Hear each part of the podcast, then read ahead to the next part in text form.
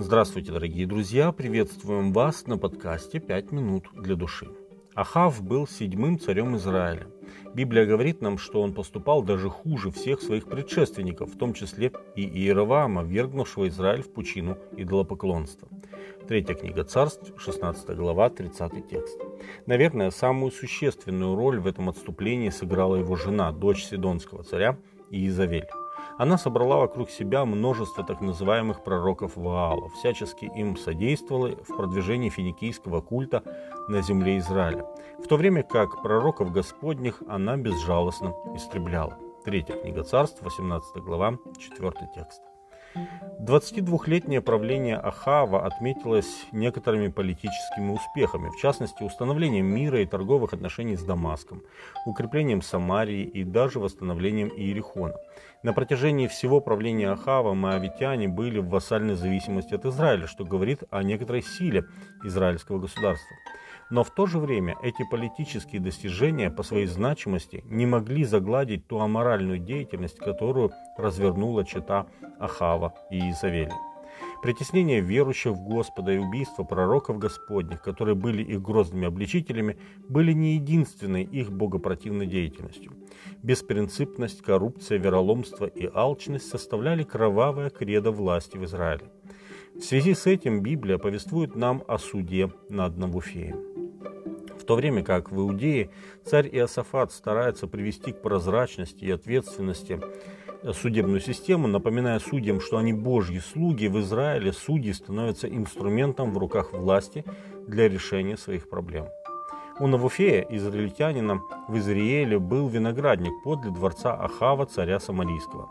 И сказал Ахав Навуфею, говоря, «Отдай мне свой виноградник, из него будет у меня овощной сад» ибо он близко к моему дому, а вместо него я дам тебе виноградник лучше этого, или, если угодно тебе, дам тебе серебра, сколько он стоит.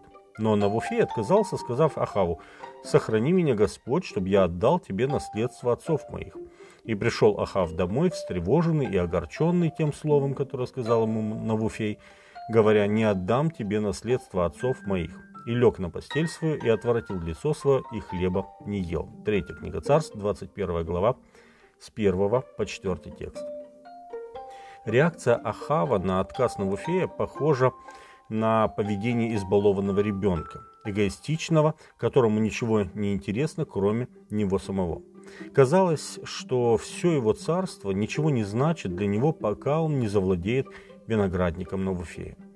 И Изавель, узнав причину печали Ахава, убеждает его, что она найдет способ решить вопрос.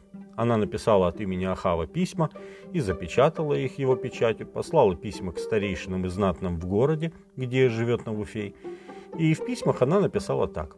«Объявите пост, посадите Навуфея на первое место в народе и против него посадите двух негодных людей, которые свидетельствовали бы на него и сказали, ты хулил Бога и царя. И потом выведите его и побейте его камнями, чтобы он умер». Третья книга царств, 21 глава, с 8 по 10 текст. Циничность этого коварного замысла не знает границ. И Изавель, которая ненавидела Господа и всей своей жизнью хулила его, убеждает судей состряпать дело, в котором обвинением будет хула на Бога, тот грех, в котором виновата она сама. Она призывает объявить пост, якобы для того, чтобы выяснить, кто же это мог так согрешить, что навлек наказание Господне на весь народ. Весь суд над Навуфеем был спектаклем, режиссером которого была Иезавель. И судьи, и старейшины послушались ее и стали соучастниками этого убийства. Вместе с Навуфеем была убита вся его семья, чтобы полностью освободить путь Ахаву для вступления в чужое наследство. Четвертая книга царств, 9 глава, 26 текст. Завтра, если Господь позволит, дорогие друзья, мы посмотрим с вами, что произошло в этом винограднике и как изменилась жизнь нечестивого Ахава после грозных слов пророка Илии, который тоже пришел в этот виноградник. С вами были «Пять минут для души» и пастор Александр Гломоздинов.